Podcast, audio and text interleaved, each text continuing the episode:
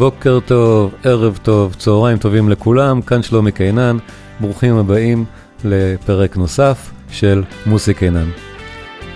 הפעם אני מתחיל את הסדרה על הביטלס, כמו שהבטחתי, בעיקר בגלל בקשות של הרבה מכם. הסרט Get Back שוחרר, וכולם רוצים לחזור וללמוד עוד על ההיסטוריה של הלהקה. זה באמת מרתק. אז uh, זה קורס מעמיק על הביטלס שהועבר לפני כמה חודשים. גרסת האודיו שלו בלבד, בשביל הוידאו צריך היה להיות שם. אז ששת הפרקים הקרובים, עניינם הביטלס, ההיסטוריה המקוצרת, או קיצור תולדות הביטלס. כרגיל, כולם מוזמנים לקבוצה בפייסבוק, מוסי קינן, קלאסי קינן, הפודקאסטים, הדיונים, הדעות, קטעי הוידאו, הכל שם. לינק לקבוצה בתיאור הפודקאסט, ומהיום כל שבת במשך ששת השבתות הקרובות, קיצור תולדות הביטלס. בואו נתחיל, פרק ראשון.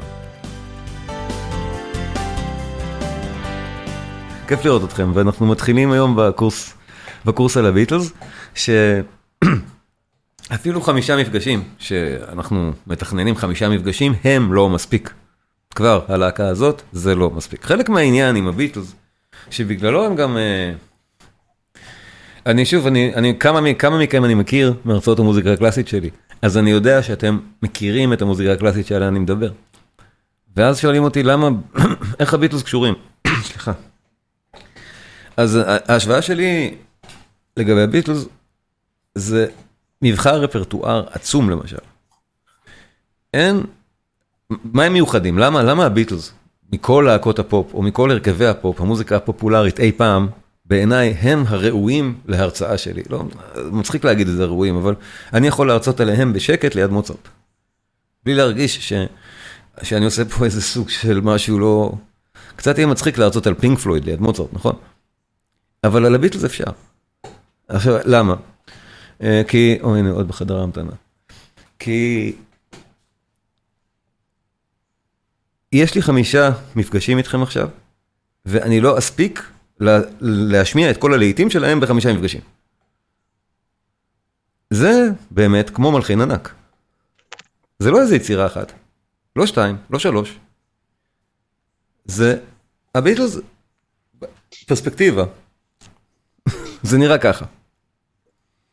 עשיתי טבלה קטנה, בואו נראה, נראה אותה יותר טוב, שנייה. אז uh, מה שאנחנו רואים פה, קודם כל, מתי הם נולדו, והדבר הזה הוא חשוב כשאנחנו נתחיל לדבר על חברי הלהקה ביחד ולחוד, בעיקר ביחד, על היחסים ביניהם. שימו לב, לנון, רינגו הוא מחוץ לסיפור כי הוא הצטרף מאוחר, אבל מייסדי הלהקה, הלהקה הבסיסית, הביטלס התחילו עם מתופף אחר ששמו היה פיט בסט, אבל, ולכן רינגו לא, לא רלוונטי לתיאור הזה, אבל עדיין, רינגו נולד ב-1940, השנה של לנון. נולדו באותה השנה, כולם, כולם כמובן מליברפול. מקארטני איזה שנתיים אחר כך, או שנה וחצי אחר כך, הוא יותר צעיר מלנון, וכשמדובר בילדים, שאחד הוא בן 16, השני הוא בן 14, זה הפרש עצום. זה לא כמו ההוא בן 30 וההוא בן 28. הריסון עוד יותר צעיר. פה מדובר על הילד בן ה-13 ליד הילד בן ה-16. אז כן, אז, אז החבורה הזאת התחילו מהתיכון בגילאים האלה, 14, 15, 16. שההפרש הגילאים הזה הוא חשוב.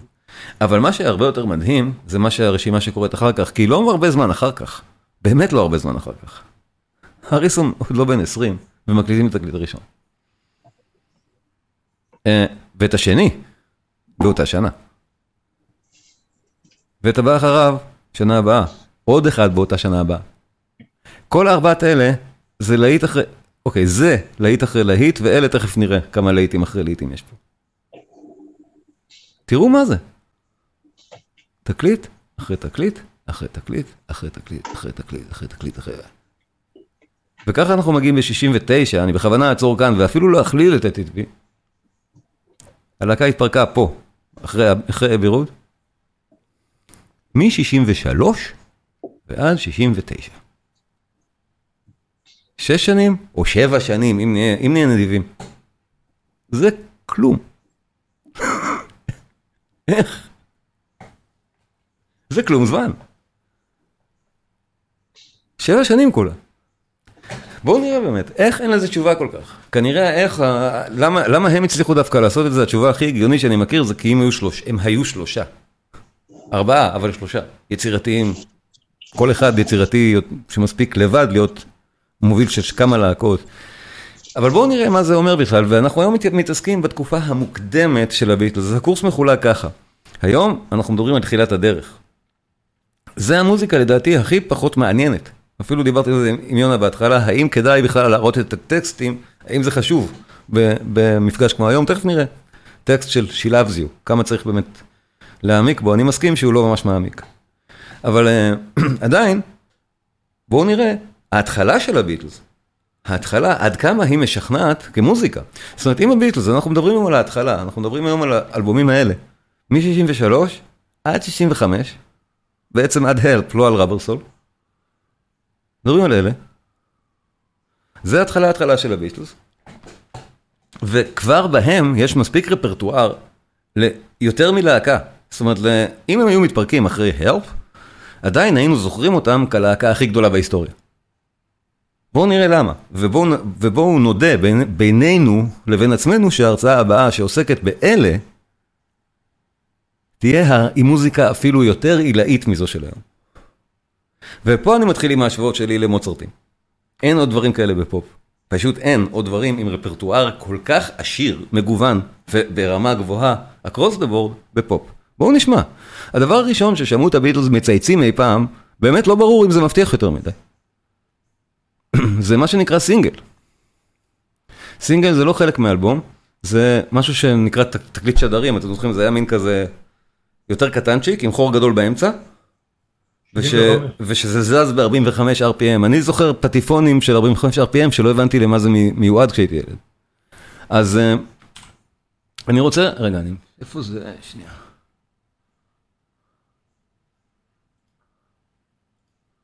או, הש- כשהביטלס, הדבר הראשון שהם שחררו, בסוף 62, זה הקלטה של השיר הזה, שהוא לא מי יודע מה מבטיח.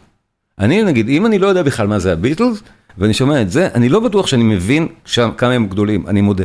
בואו נשמע ביחד, שיר שנקרא Love Me Do.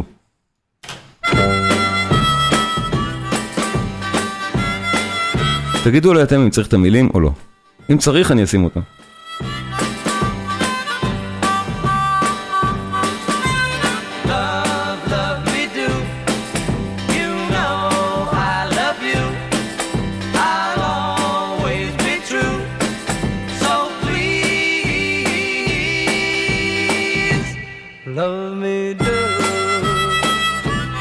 אז אנחנו בוא נודה, שומעים פה שיר די... אה, בסדר, לא? כאילו, אוקיי. זה חילול הקודש מה שאני עושה עכשיו.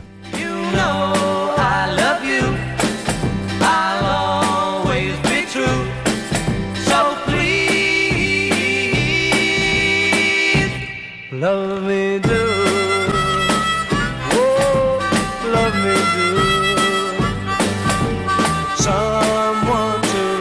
אבל מה אנחנו כן שומעים פה? שב hindsight, במבט לאחור, ברור שחשוב. כבר מהשיר הראשון שהם הקליטו בחיים, זה הדבר הראשון שהם הקליטו. יש פה שניים, שני כוחות, הם שרים ביחד כל הזמן.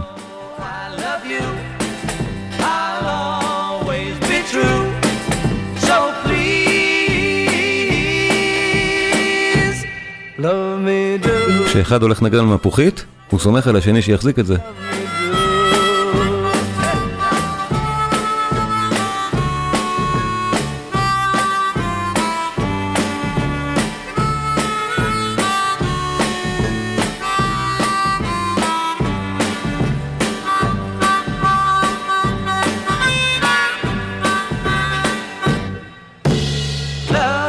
שני קולות. לכל, מהשנייה הראשונה עד סוף השיר. שני קולות של שני הזמרים.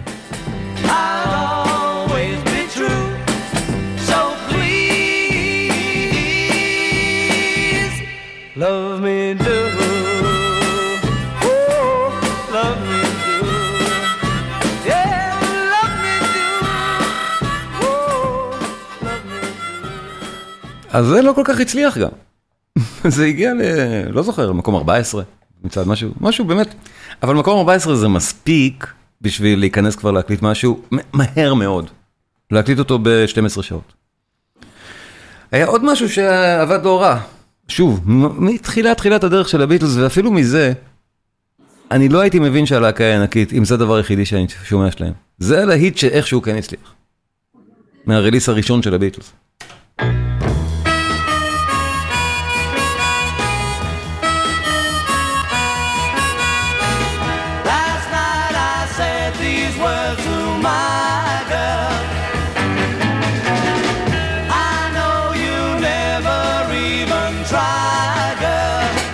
צריך את הטקסט? לראות? כן, צריך כן, לראות אותו? כן. אוקיי, אוקיי.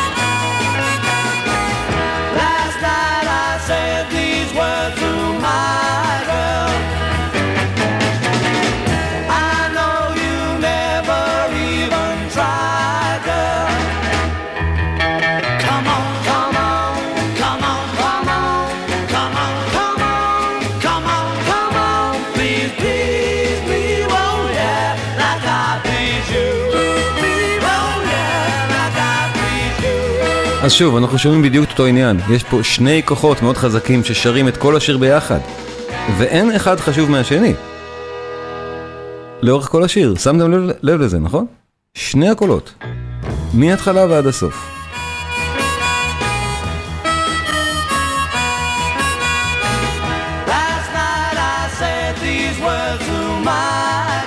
עכשיו, משני השירים האלה, אני די משוכנע ש Please Please Me, השיר ששמענו עכשיו, יותר מוכר גם לכם. אה, הוא הלהיט היותר גדול של הביטלס בהתחלה, ממש בתחילת הדרך ב-63, באלבום הראשון שלהם. אבל, וזה אני אמרתי קודם, האלבומים של הביטלס, אם אנחנו רוצים להקשיב להם, אז צריך לדעת למה להקשיב. והאלבום הזה, הראשון של הביטלס, שנקרא Please Please Me, ובו אנחנו עכשיו עושים קורס ספוטיפיי קצרצר, תעננו לי או שתכתבו לי בצ'אט, האם אתם יודעים מה זה ספוטיפיי ולכולם יש את זה, או שצריך להסביר משהו יותר כללי קצת. גדעון עשה לי הכל טוב. אה, לא, אני- יודעת מה זה, אבל אין לי. רק לילדים שלי. א- אוקיי, אז, אז אני אסביר רגע למה כדאי שיהיה, נגיד ככה. כל מה שאני מראה עכשיו, משמיע היום, ביוטיוב אי אפשר למצוא. או אפשר למצוא את זה פשוט באיכות איומה ונוראית שלא, שקשה לשמוע את זה, עד כדי כך. ולכן צריך לעשות מינוי לשירות כמו ספוטיפיי. עכשיו ספוטיפיי הוא לא היחיד מהסוג הזה, אבל ספוטיפיי הכי מומלץ כי יש בו פשוט את הכי הרבה דברים. זה, זה, זה הנקודה, וזה גם לא מאוד יקר, אני חושב שזה משהו כמו 20 שקל לחודש. כן, עשרים אז שקל אה, נכון. כן, משהו כזה. עכשיו ודאי שלחובבי מוזיקה, מי שבאמת מספיק אוהב מוזיקה לבוא נניח להרצאות שלי, אז למה לא? זה משהו מתבקש נניח, ברור שלי יש ספוטיפיי ולכל הסטודנטים שלי גם, זה אנחנו ככה ככה פשוט מעבירים מוזיקה אחד לשני, אנחנו שולחים מספוטיפיי את הלינק. אז אה, לכן אם אני ארצה נגיד בואו לתת לכם שירים לשמוע אחר כך בכיף, אם לכולם יש ספוטיפיי זה מאוד קל, אני פשוט שולח אותם. אבל בכל מקרה, ספוטיפיי נראה ככה, אתם רואים את זה עכשיו על המסך שלי. ו... רגע, תראו את זה יותר טוב. ואז אנחנו מחפשים את הביטלס, ומגיעים למשהו שהוא קצת אה, מבולגן. אני עכשיו רוצה למצוא את האלבום הראשון של הביטלס, מה שהשמעתי לכם עכשיו הרי, שני קטעים מתוך האלבום הראשון של הביטלס, מ-63, שנקרא Please Please Me. אז חיפשנו את הביטלס, מצאנו את זה, ואנחנו מקבלים באמת כל מיני שירים, וצריך קצת יותר להתמקד. במקרה של הביטלס זה אפילו יותר מסובך, כי הרשימה הזאת שהראיתי לכם קודם, של 13 אלבומי האולפן של הביטלס, מ-63 עד 70, נגיד כולל את בי, היא לא מספיקה, כי יש הרבה מאוד שירים של הביטלס שיצאו בפורמט העגול ההוא של הסינגלים, הקטנים, שבכלל לא היו באף אחד מהאלבומים. אז בשביל זה צריך גם לדעת שנמצא ההוא מה שנקרא past masters, שבו יש עוד את כל האלה שהיו חסרים, והסיפור הזה מתחיל להתבלגן קשות. אז הדבר הכי חכם יהיה לעשות, אם רוצים להאזין, זה להבין, אוקיי, אנחנו עכשיו שמענו משהו מאלבום הראשון של הביטלס, אז הולכים לאלבומים שלהם. מה שממש רואים שאני עושה, אלבומים. להסתכל על כולם, see דיסקוגרפי. ואז זה מסודר, כרגע אצלי, מהאחרון לראשון. הנה הראשון. פליז פליז מי. זה מה ששמענו. הראשון מ-63. עכשיו, למה אני אומר, אוקיי, ככה מוצאים את זה? כי האלבום הזה, לדעתי, לשמיעה רציפה הוא חמוד, אבל ודאי שהוא לא השיא של הביטלס. זה האלבום הראשון שלהם, תכף אנחנו נראה מה השני, השלישי ומה אלה אומרים. אבל באמת בתוכו יש הרבה פחות שירים טובים. השניים ששמענו, יש להודות שהם יחסית לביטלס די בינוניים. אה, והם הטובים באלבום. אבל כן, אם רוצים למצוא את זה, אז ככה מוצאים אותו. ואז אפשר ללכת לבא בתור ולהגיד, אוקיי, אני עכשיו הולך לדבר על השני, אז השני הוא זה, with the Beatles. אז כן, בואו נדבר רגע איזה שירים יש טובים יש ב-with the Beatles. נראה איך הלהקה התפתחה באותה שנה, מתחילתה, שתחילת 63, מרץ, עד סופה, נראה לי זה היה בספטמבר, אוקטובר, 63. האלבום השני, מאוד דומה לראשון. האם הלהקה התפתחה כאן? בואו נשמע.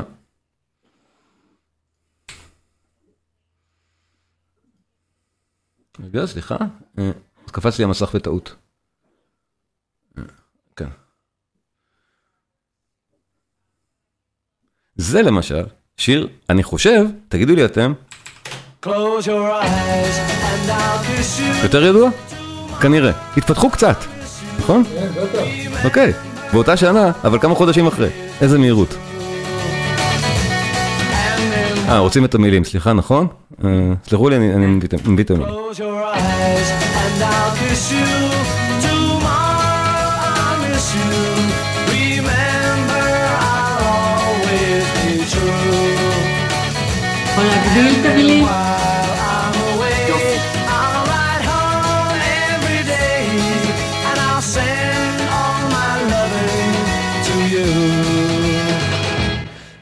pretend that I'm kissing the lips I am missing and hope that my dreams will come true. And then while I'm away,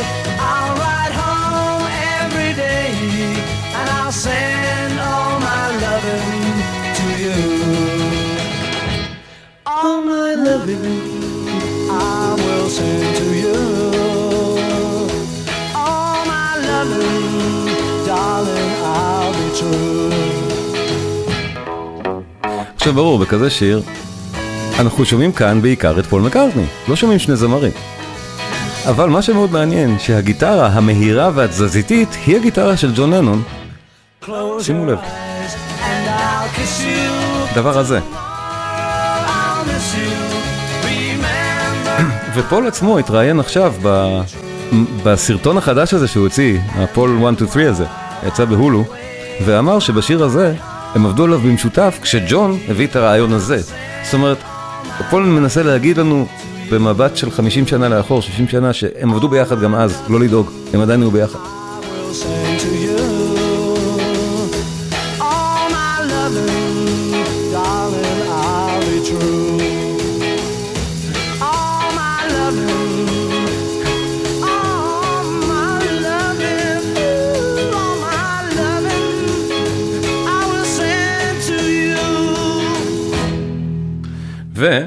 ועוד שיר נהדר מפה, בואו נשמע מיד. אה, סליחה, סליחה, לא, התבלבלתי. אה,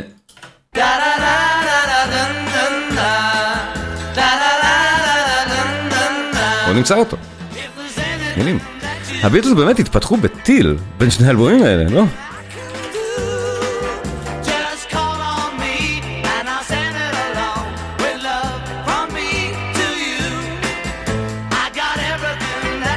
כמה להיטים הלהקה הזאת הוציאה בשנה הראשונה לפעילותה.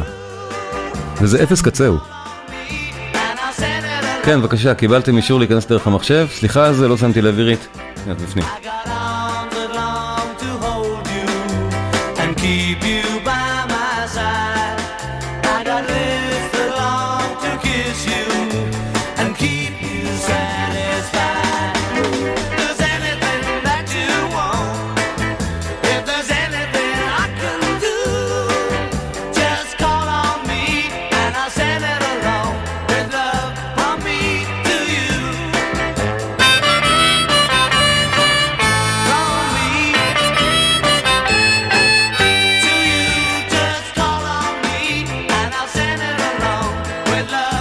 עכשיו, מה שבאמת מעניין עם השיר הזה, הוא נכתב באותה תקופה בדיוק, אבל זה יצא במה שנקרא סינגל.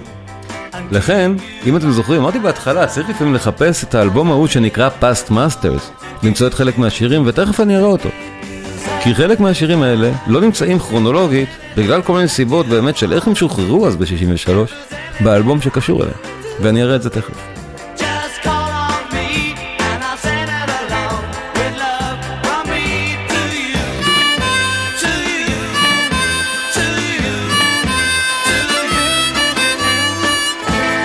הם שאלו מאיזה שנה זה, כל מה שאנחנו שומעים עכשיו זה מ-63. מהשנה הראשונה לפעילותם המוקלטת של הביטלס. שוב, נזכור, את ה- עד 63, ההופעות וליברפול, בקצרצורת, היו בית ספר, הופיעו בהמבורג. הדבר היותר מעניין, ההקלטות שלהם. ההקלטות מתחילת הדרך, והנקודה באמת שדרך זה אנחנו מבינים מצוין את הדינמיקה בין, ה- בין היוצרים האלה. שג'ון הוא המבוגר, פול הוא הזוטר, אנחנו שומעים את זה לגמרי לכל האורך, אבל שיתוף הפעולה קורה, ופול הוא המוזיקאי. את זה גם שומעים. כשצריך בסופו של דבר להחזיק משהו, למשל בשיר הראשון שמענו שפול מחזיק את השירה לבד, הוא מחזיק אותה. אבל עדיין, ג'ון הוא הסמכות, בטח בשלב הזה, הוא הילד הגדול. אבל בואו נתקדם, כי מה שרציתי, מה שרציתי באמת שיהיה חשוב, שוב, לגלות איפה נמצאים השירים האלה. כי אם אתם עכשיו תרצו לשמוע את זה ושאלתם מאיזה שנה זו, מה שיותר חשוב זה מאיזה אלבום זה. כי אמרנו, זה האלבום השני של הביטלס, שנקרא, אה, שנקרא With the, With the Beatles, והוא גם מ-63, מאותה שנה של הראשון, אבל למצוא את הלהיטים שהיו סינגלים ולא יצאו באלבום, צריך לחפש אוספי להיטים. למשל, האוסף המומלץ נקרא One. אם אתם רואים אותו כאן עכשיו ברשימה שלי, הוא נמצא מאוד למעלה, זה יצא ב-2000, בשביל מין להשלים חלק מהחורים האלה, שאנחנו נרצה לשמוע את השירים האלה שלא נמצאים באלבומים, מההתחלה, אז הנה, זה נמצא פה, From Me to You נמצא פה, כי הוא פשוט לא היה מוכלל במהדורה האנגלית של האלבום. זו סיבה באמת אולי טיפשית, אבל כן, אתם רוצים למצוא את השיר הזה, תצטרכו לחפש אותו נגיד פה, ולא באלבום שהוא חלק מהצליל של אותו אלבום, שהוקלט באותה, באותה תקופה, בעצם באותם סשנים. זה נאמר, והבלאגן הזה מתחיל להיות הרבה יותר רגוע בכל המפגשים הבאים שלנו. כי רק בעצם, בתחילת הדרך של הביטלס, עדיין יש את האי סדר ברליס של הדברים. בכל מקרה, בתקופה הזאת, הביטלס מתחילים לכבוש את העולם. אחרי שני האלבומים הראשונים שלהם, את אנגליה הם כבשו, והביטלמניה מתחילה באמריקה. לכבוד הביטלמניה, לכבוד, לכבוד אותו דבר שה, שהביטלס הפכו להיות באמת מאנגליה בכלל, באים עכשיו כוכבי על, טסים לאמריקה ומתקבלים שם בכבוד מלכים, הם לא ציפו לזה ב-64. מה שעורר, ואחד מהסמלים הכי גדולים של הביטלמניה, זה סרט שנקרא Hard Day's Night. אתם בטח שמעתם עליו או מכירים אותו. אבל בסרט הזה גם מתגלים לנו מי אלה הביטלס. עכשיו בואו נזכור בני כמה הם ב-64. החבר'ה האלה, בסך הכל, ג'ון המבוגר בן 24. בואו נראה את הרעיון הכי מצחיק לדעתי בתולדות הפופ, הר... זה לא רעיון אמיתי, רעיון לכבוד הסרט, ברור. כאילו מראיינים את הביטלס מגיעים לאמריקה בס- בסרט Hard Day's Night. עכשיו החבר'ה האלה היו באמת מאוד מאוד מצחיקים, וכבר בשלב המוקדם הזה, הם ידעו לעשות מניפולציות על המדיה, שזה לא יאומן. בואו נראה את אותו רעיון נפ- נפלא ונורא נורא מצחיק מתוך הסרט Hard Day's Night. עכשיו הרעיון הזה הוא לא רעיון אמיתי, זה רעיון מתוסרט, מתבסס על ההיסטריה שקיבלו אותם בארצות הברית.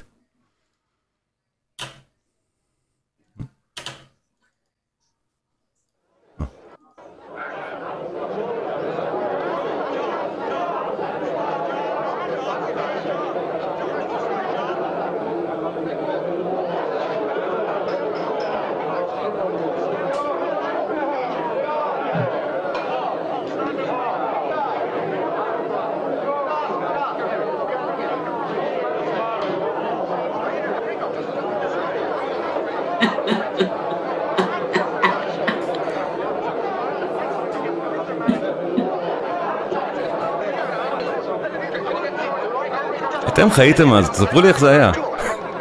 אני מקנא בך. היה נהדר, זה היה סרט נהדר, ראיתי אותו פעמיים. I never noticed his nose till about six months ago.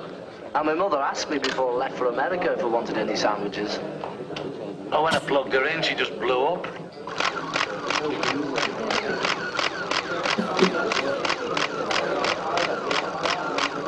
Tell tell me, uh, how did you find America? Sail left to Greenland. Has success changed your life? Yes? I'd like to keep Britain tidy. Are you a mod or a rocker? Um, no, I'm a mocker. Have you any hobbies?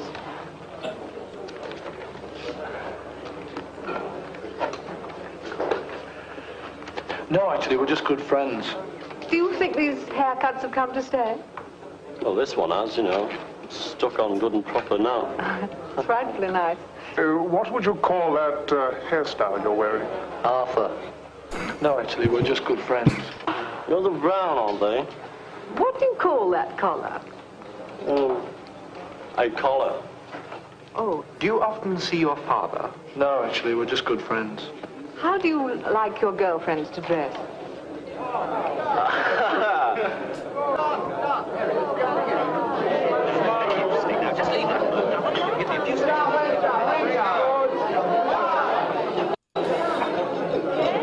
זה לא סתם מקסים, זה אולי מסביר כריזמה. וכשהכריזמה היא כזאת, והשירים באלבום הם כאלה. נו מה? ואנחנו בסך הכל ב-64, האלבום השלישי שלהם. אני אראה את המילים.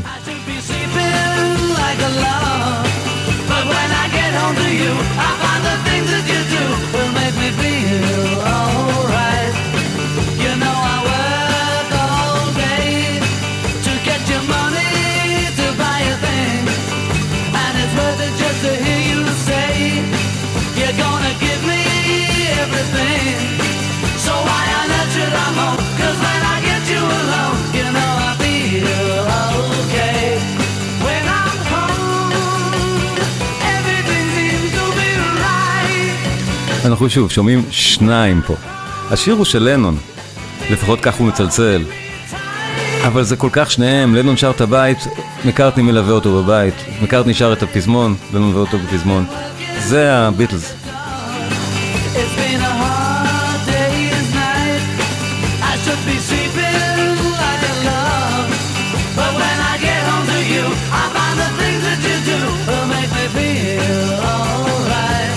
ו... יש עוד חבר להקה, הריסון, בינתיים הוא לא עושה יותר מדי. מנגן על גיטרה. אבל הוא מעצב על הדרך את סאונד הגיטרות של רוק אנד רול לכל השנים הבאות אחר כך.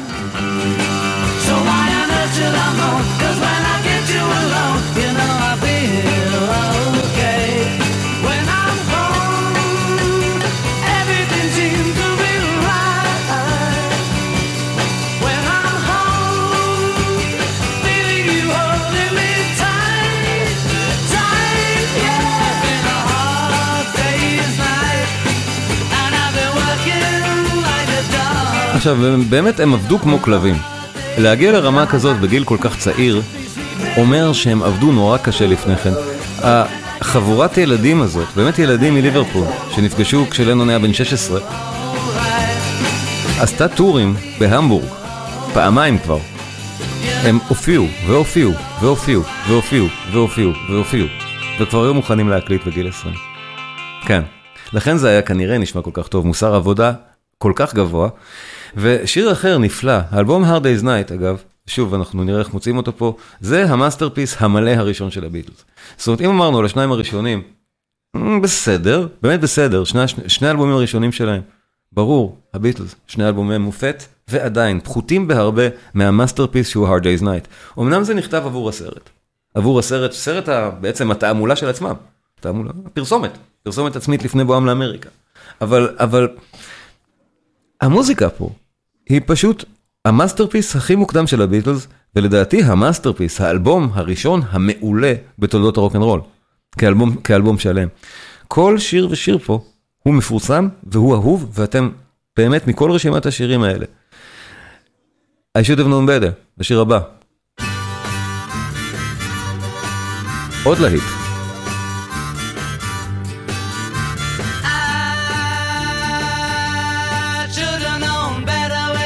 If I fell, you. עוד להיט. fell in love with you, would you promise to be true and help me understand.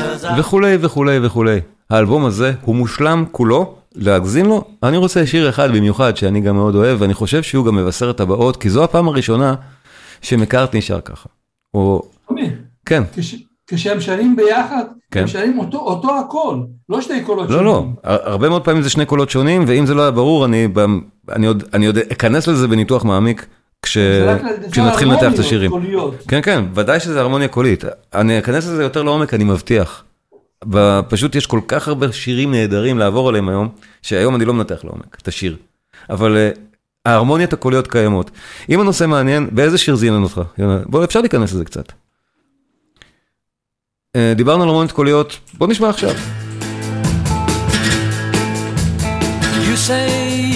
מקארטני מתחיל להיות האומן שאנחנו מתחילים לאהוב כאן. זה סגנונו של מקארטני. אני גם, אה, סליחה, אני אראה את המילים. יונה, אתה, אתה, אתה רוצה שאני אענה לך? סליחה, אני לא... לא, לא. איבד- איבדתי לרגע פוקוס, סליחה.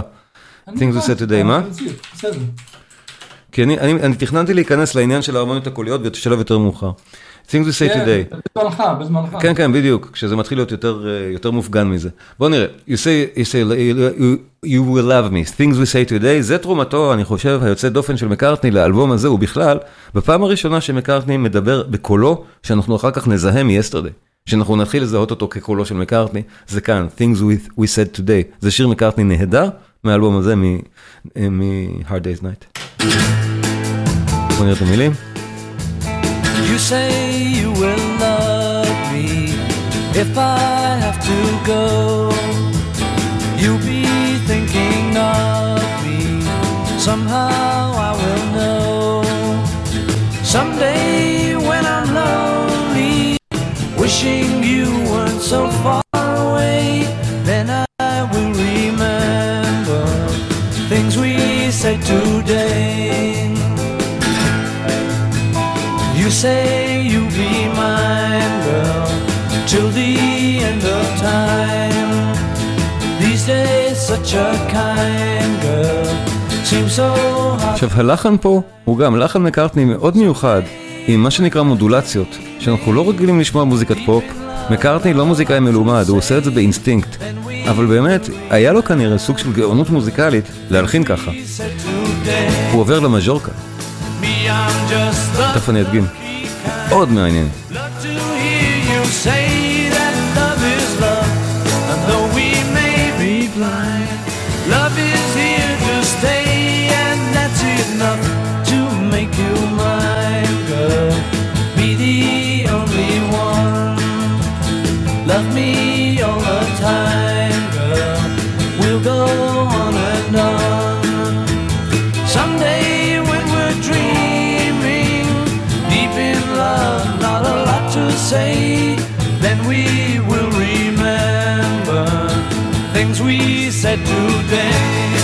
שוב. Just ההרמוניה פה היא נפלאה,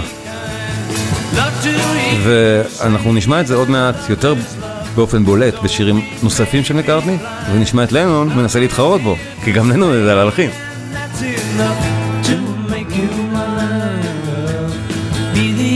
שיר יפה זה. Love me all the time, girl. We'll go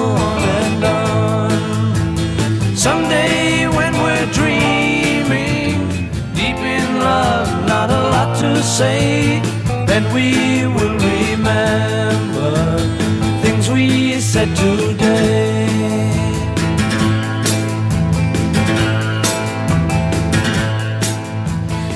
מקארטני עושה כאן באמת משהו מאוד מאוד מעניין הרמונית.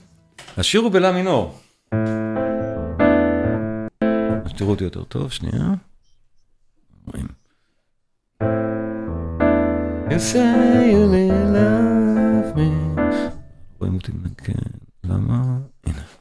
Love זה לה. If I have to go. והפזמון. פתאום לה מז'ור במקום. אנחנו לא שומעים את זה כמעט במוזיקת פופ עד, עד הביטלס. עד הביטלס אנחנו לא שומעים את זה בכלל במוזיקת פופ. דברים מאוד מוזרים מהסוג הסולמי הלעומת זה מאוד חריף. אבל אנחנו נלך ונשמע את זה יותר ויותר בלחנים של מקארטני, ובעקבותיו, לנון גם. אותו, אותו פרינציפ. ותכף נראה. Hard Day's Night, אלבום נפלא, אבל מאחר ואמרנו, אנחנו, יש לנו רק שעה לעבור על האלבומים האלה של הביטלס, אתם מבינים למה זו משימה כל כך קשה. אז, אז נותרו לנו שניים מהתקופה הראשונה, אני קורא לתקופה הראשונה של הביטלס. התקופה הראשונה, ובאמת ההרצאה של היום היא הכי פחות מוזיקלית מכל הבאות. כי הביטלס הפכו להיות עוד יותר טובים אחר כך, והם הופכים להיות עוד יותר טובים אפילו עכשיו. אחרי Hard Day's Night, Beatles for Sale, אלבום שגם לדעתי הוא פחות, מעט, מעט פחות, כנראה באמת, כמה אלבומים אפשר לעשות בשנתיים? כמה masterpieces. אז, אז The Hard Day's Night זה ה masterpiece של, של 63-64, Beatles for Sale יש בו גם כמה וכמה שירים נהדרים, בואו נראה גם אותו רגע, ותגידו לי רק שדרך החיפוש בספוטיפיי נהירה לכם עכשיו, אני לא צריך להתעמק בזה יותר, נכון? ברור מה אני עושה כאן. אוקיי, אז, אז כן, אז הבא בתור, היא ה Beatles for Sale, שגם בתוכו יש לנו כמה masterpieces, ברור, אבל שוב, ה masterpieces פה הם, נגיד, דברים פחות ידועים, נגיד ככה, ואני חושב שהאלבום הוא גם פחות טוב מהזה שלפניו וזה שאחריו.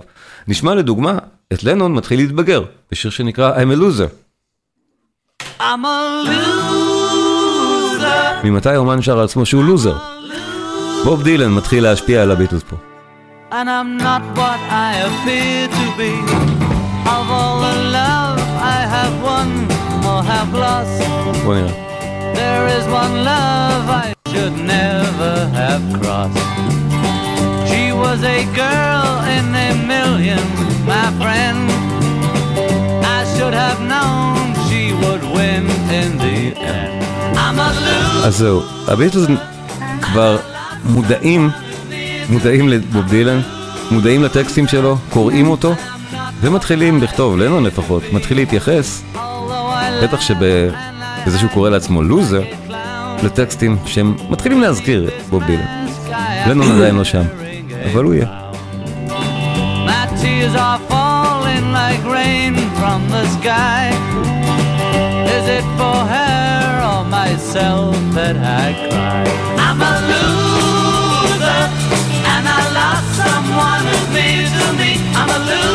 יונה, לשאלתך על קולות רקע, אתה שומע פה שהם שניהם מארמנים אחד את השני? במילוזר, תכף נשמע את זה עוד פעם.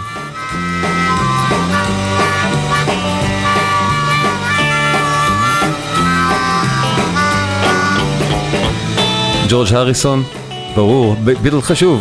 המפגש של היום אין כמעט מה לדבר עליו, הוא עוד לא מלחין שירים, מעט מאוד, עוד מעט יהיה מה לדבר עליו. Have I done to deserve such a fate? I realize I have left it too late.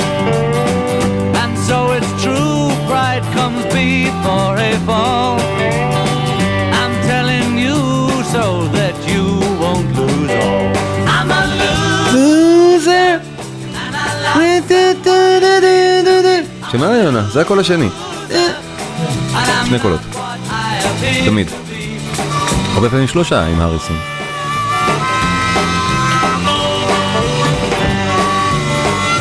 איזה אנרגיה יש להם פה בנגינה.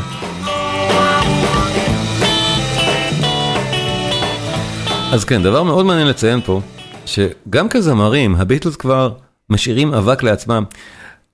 לנון הוא זמר נפלא, מקארטני גם. אני לא חושב ששמענו את לנון לפני כן שר כל כך נמוך למשל. אנחנו לא יודעים, לא רגילים לשמוע אותו שר נמוך דווקא, אבל תראו איזה נמוך הוא מגיע. And I'm not what I appear to be. Of all the זה לנון גבוה רגיל. מה זה? וואו, איך אתה מגיע לשם? שימו לב. כמה נקי. עוד פעם. איזה זמר. שני קולות. לנון מקארטני.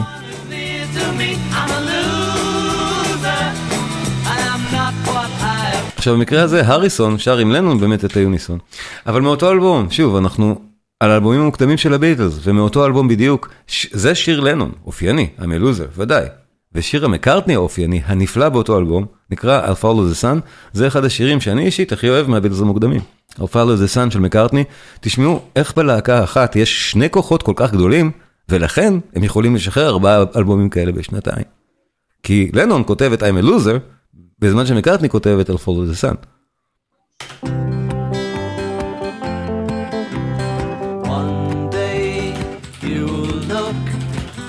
to see I've gone. For tomorrow גם, מה יפים, מה יפים פשוט, כמה שירים יפים יש להם. Someday you'll know I was the one. But tomorrow may rain, so I'll follow the sun. And now the time has come, and so my love I must go. And though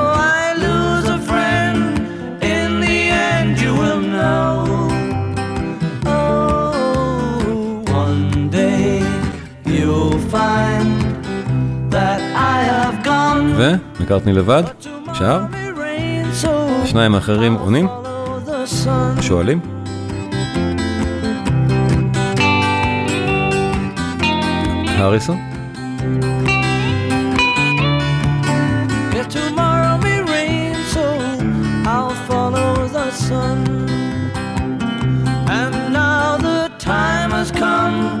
now my love I was gone. זה לנון בקולו, שומעים את זה? לנון? though I Lose a friend, in the end you will know. Oh, one day you'll find that I have gone, but tomorrow may rain, so I'll follow the sun.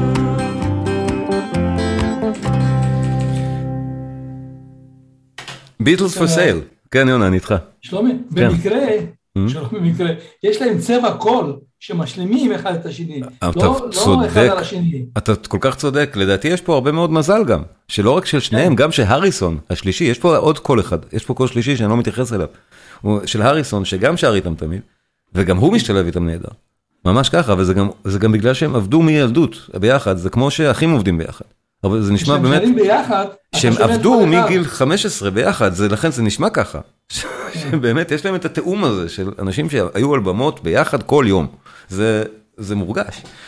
אה, אני רוצה, לפני שאני מגיע לאלבום האחרון של היום, כי, כי באמת, היום אמרנו, אנחנו מדברים על עד, עד help, זה, זה האלבום שלדעתי סוגר את התקופה הראשונה של הביטלס. אז לפני שנגיע ל-help, אני רוצה לחזור מעט לאותם סינגלים, שאין באלבומים, ואפשר למצוא אותם באמת בנפרד. כי צריך לסגור עוד כמה פינות על דברים שלא נמצאים באלבומים האלה בכלל.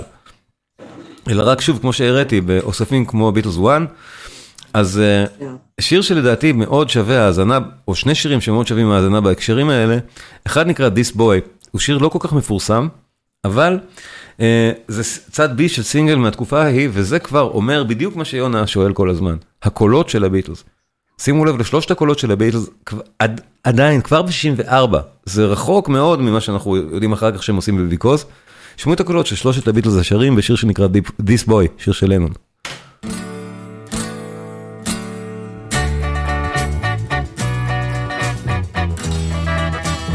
זה למות איזה קולות.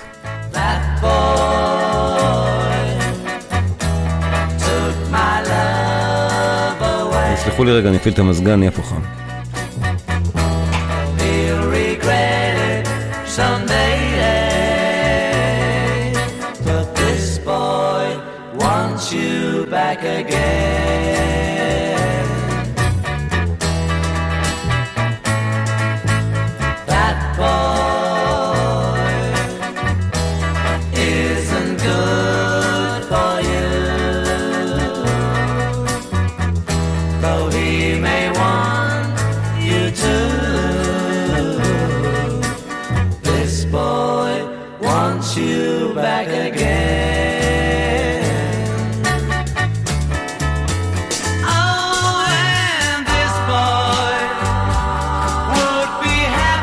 ופה שומעים כמה אף לנון זמר. איזה זמר.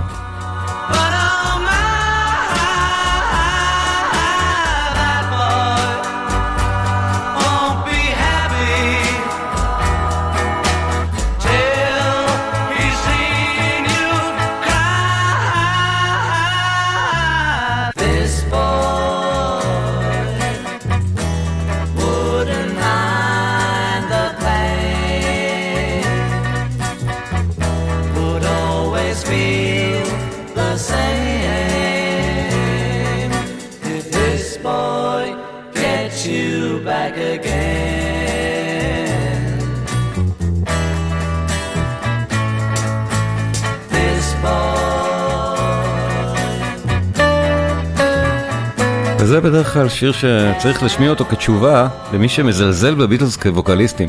כי יש כאלה שאומרים אלוויס היה זמר יותר טוב, אולי, אני לא יודע מה הולך יותר פחות.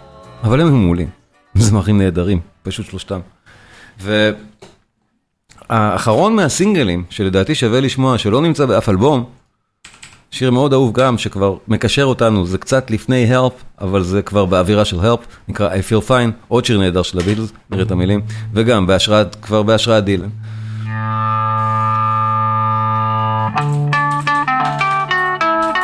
כולם מכירים את זה גם. עוד להיט של הביטלס.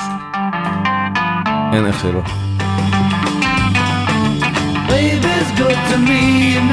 Happy. נראה את הטקסט? זהו. You know she said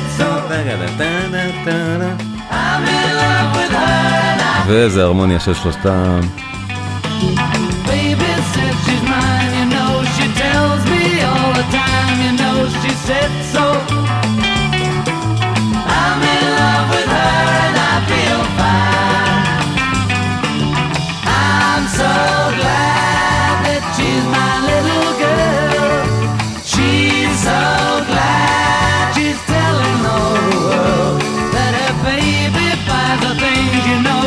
He buys her diamond rings, you know she said so.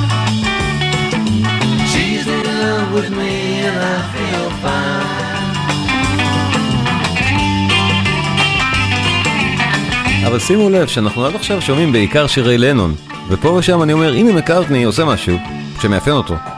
אבל כן, עד, עד כאן, עד סוף 64, לנון זה הכוח החזק בביטלס בלי ספק. מקארטני הוא הג'וניור. Baby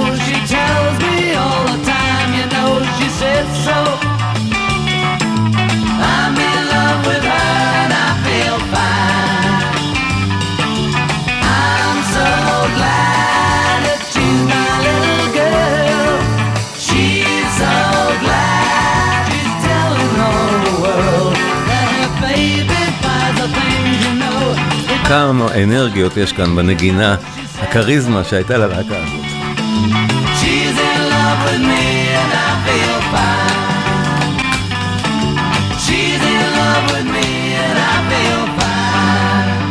Yes, I feel fine, איזה שיר נהדר, וזה באמת מבשר את הבאות, זה מבשר את Help. ו-Help, כבר לנון אפילו לא מסתיר את זה, ש... את זה, שהוא... את זה שהוא מושפע מדילן. Help זה כבר, of the Beatles Help, Help זה כבר באמת, uh, הטקסטים מתחילים להיות מאוד חשובים לביטלס עצמם. ו- ולנון פה מלחין באמת שיר של סלידה עצמית כזאת, uh, Help, או שהוא זקוק לעזרה. לא רוצה את המילים, למה, איפה, את המילים? ליריקס. אפ, ליריקס.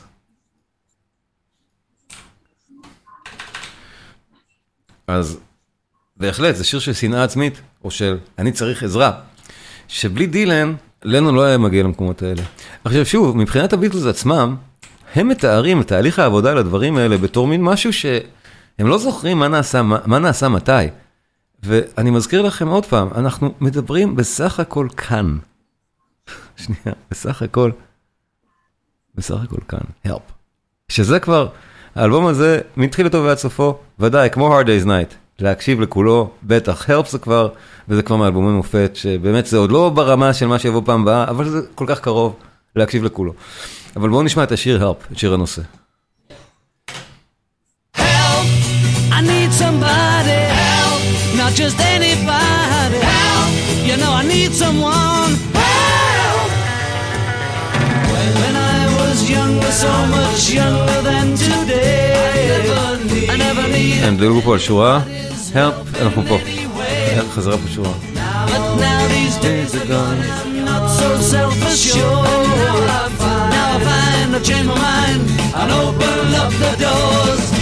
Help me if you can, I'm feeling down.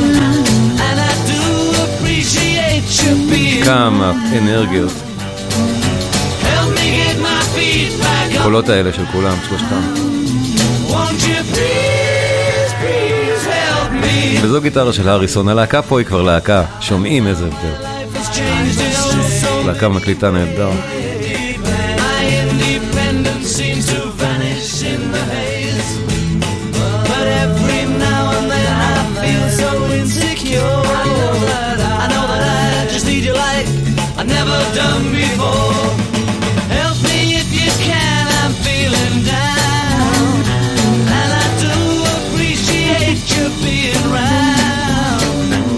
שימו לב לגיטרה של ground. מה קורה עכשיו עם הגיטרה? כל כך יצירתי. When I was young, When I was young, I never knew. זה מקארתי? Ah, these days are gone. I know I ど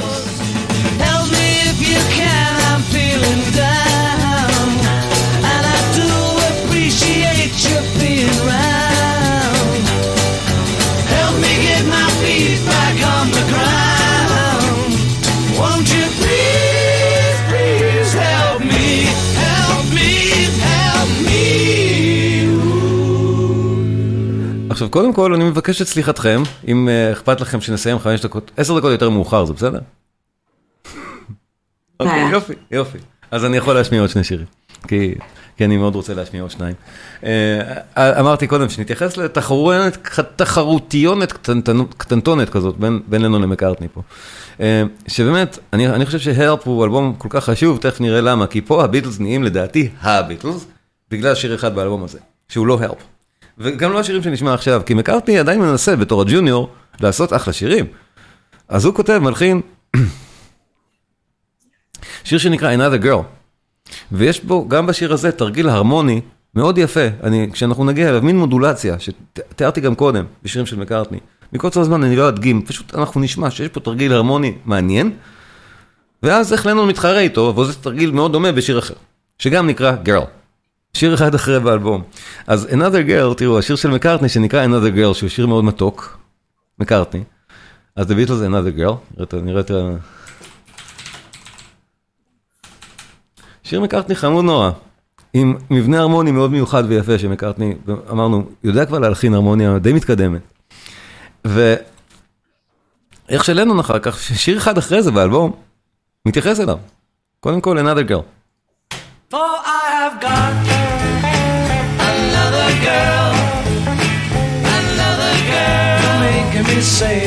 למקארטני יש קול נהדר, אחר לגמרי לנון, זמר על בעצמו. As from today, well, I've got somebody that's new. I ain't no fool and I don't take what I don't want for I have got another girl, another girl. She's sweeter than all the girls and I met quite a few. Nobody in all the world can do what she can do. And so I'm telling you, this time you better stop, for I have got another girl, another girl. מה זה? מחוזות הרמוניים חדשים לגמרי שלא היינו בהם. זה הטוויסט המקארטני הקטן. חזרנו לזה. שמעתם את המוזרות ההרמונית הזאת? אני, אני אדגים שוב. יש פה קטע נורא יפה, מאוד יפה, סליחה.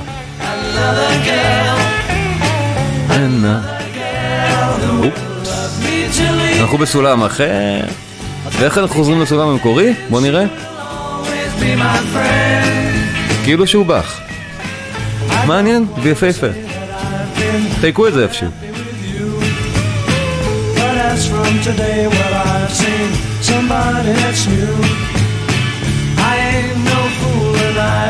take what I don't want. Cause I have got another girl, another girl who will love me till the end.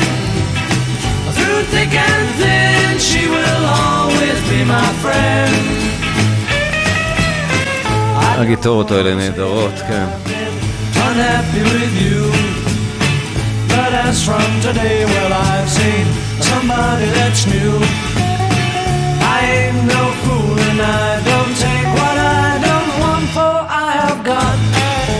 ותראו ברשימה שלי, אחרי another girl, מיד יש את לנון עושה מין תחרות קטנה עם מקארטני. אני גם יכול לעשות שיר על איזה You're gonna lose that girl, אבל יותר, יותר מוצלח משלך, ברור.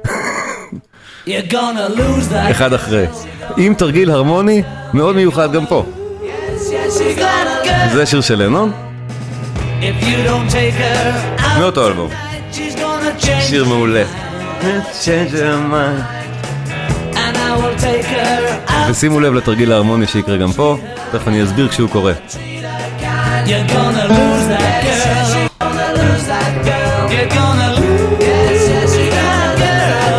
אי אפשר לנגן על זה כי הכלים שלהם לא בכיוון רגיל.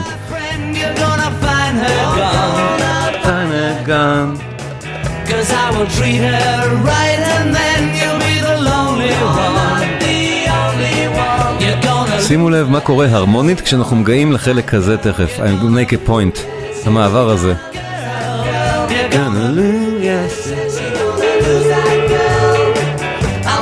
וואו, איך הגענו לפה? איך חוזרים מפה?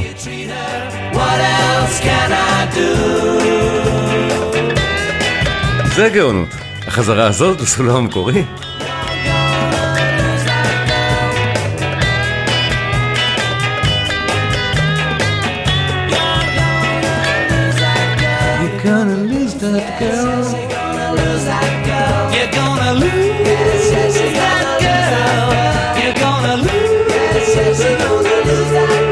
I'll make a point of taking her away from you. Watch what you do, yeah. The way you treat her, what else can I do? If you don't take her out tonight, she's gonna change she's her mind. She's gonna change her mind. And I will take her out tonight and I will treat her I'm kind. Treat her kind. You're gonna lose that girl. Gonna lose that girl. You're gonna lose. Yes, yes, you gotta girl. You're gonna lose. Yes, yes, you're gonna lose that girl. ושוב, הטירוף ההרמוני הזה שקורה כאן, אני לצערי לא יכול לנגן על זה כי הכלים שלהם לא מכוונים. כאילו, אי אפשר לנגן על זה. הכל נשמע לא מכוון. אבל, אבל מה שהם עושים כאן זה מרתק. אה, לנון בעצם מלחין את זה ככה.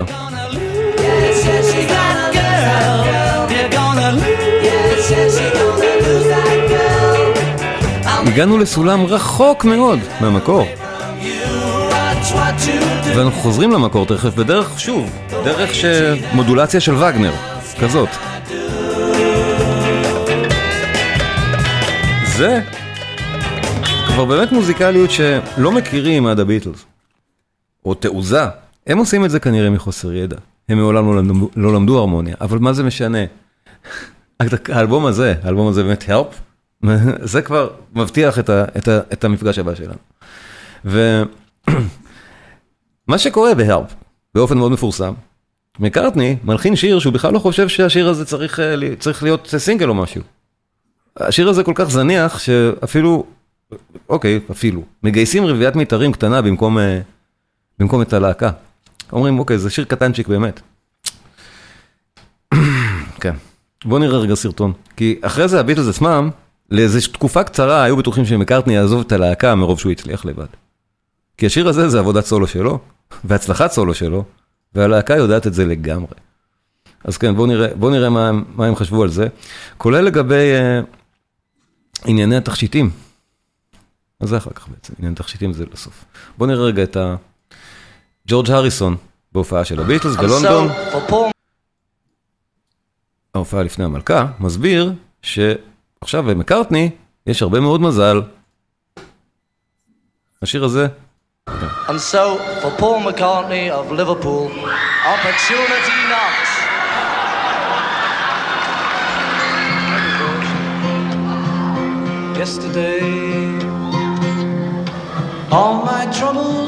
אז כן. זה גם מאלבום הלפ. Now it looks as though they're here to stay. Oh, I yesterday. Suddenly, I'm not half the man I used to be. There's a shadow hanging over me. Oh, yesterday came suddenly.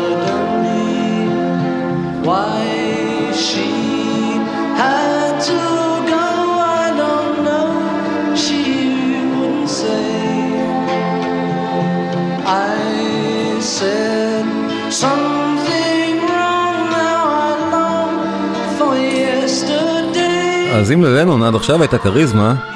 אז למקארטני עכשיו יש גם משהו שקשה מאוד לנצח.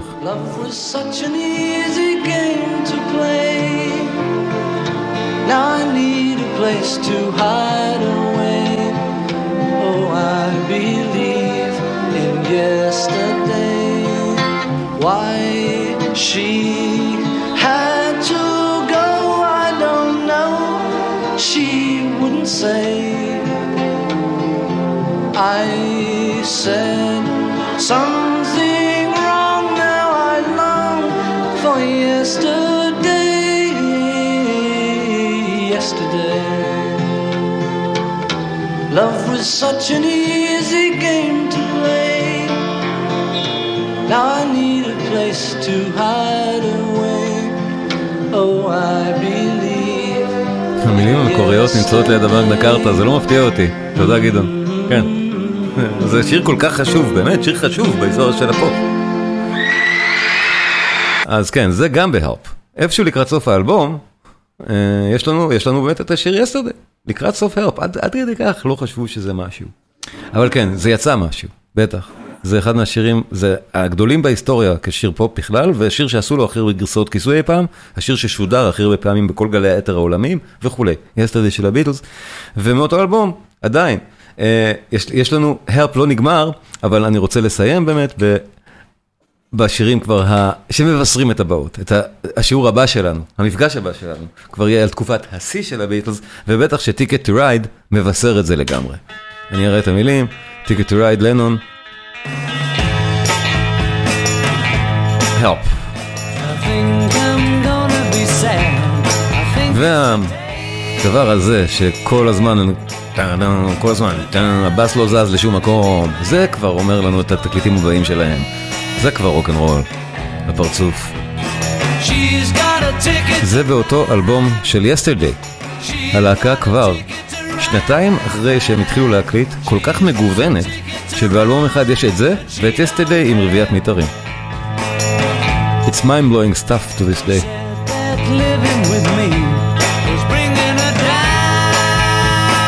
כמה כוח יש בטיפוף הזה, נכון? הטריולות.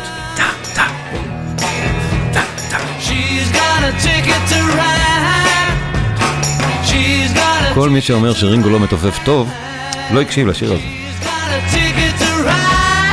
She don't care.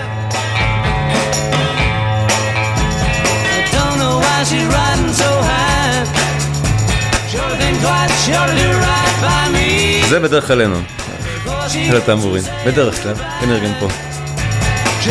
אבל איזה פראות.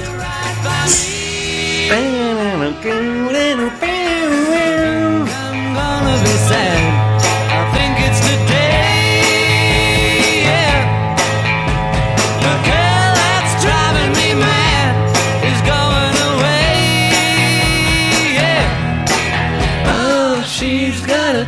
Ticket to ride.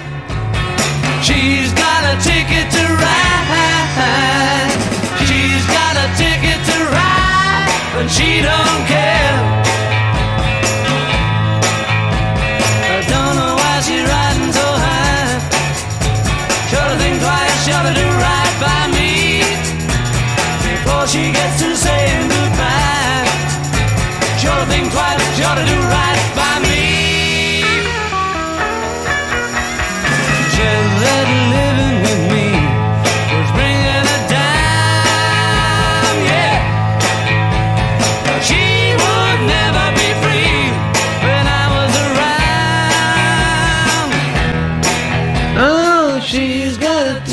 גדעון מבקש שאני אתייחס להקלטות מבחינה טכנית, בשמחה, פה זה ממש לא מעניין, הכל הוקלט חי.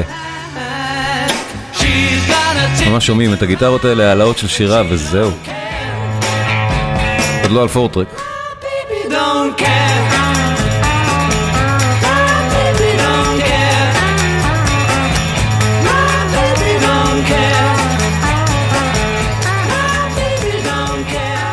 והתשובה של מקארטני לזה כבר יצאה בסינגל.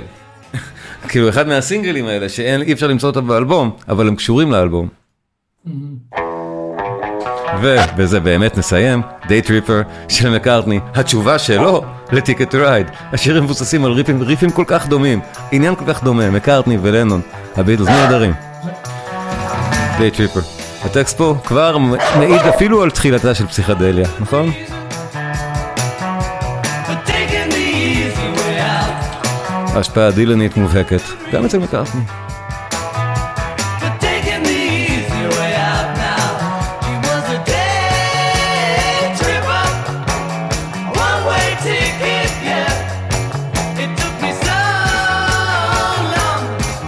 Find out. And I found out. אנחנו ב-65, הם התחילו ב-63. כמה להיטים שמענו עד עכשיו? בשעה. והייתי יכול עוד חמש. רק על התקופה הזאת.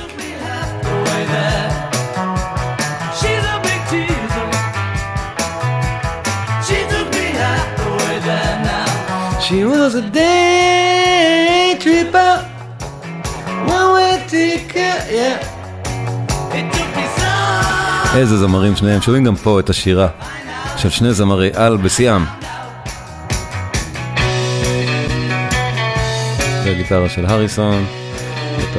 מימין בלנס מעבר לימין ושמאל, אתה מדבר על המיקסים. על המיקסים אני אדבר בהרחבה בהרצאה השלישית.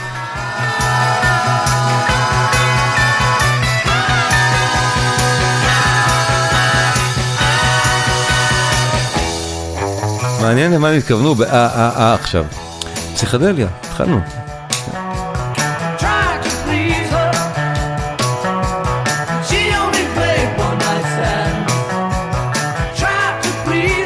זה כבר לא שילבזי. She only לא רק המוזיקה השתדרגה במיליון רמות משנתיים לפני כן, או משנה שעברה בעצם. איזה מהירות.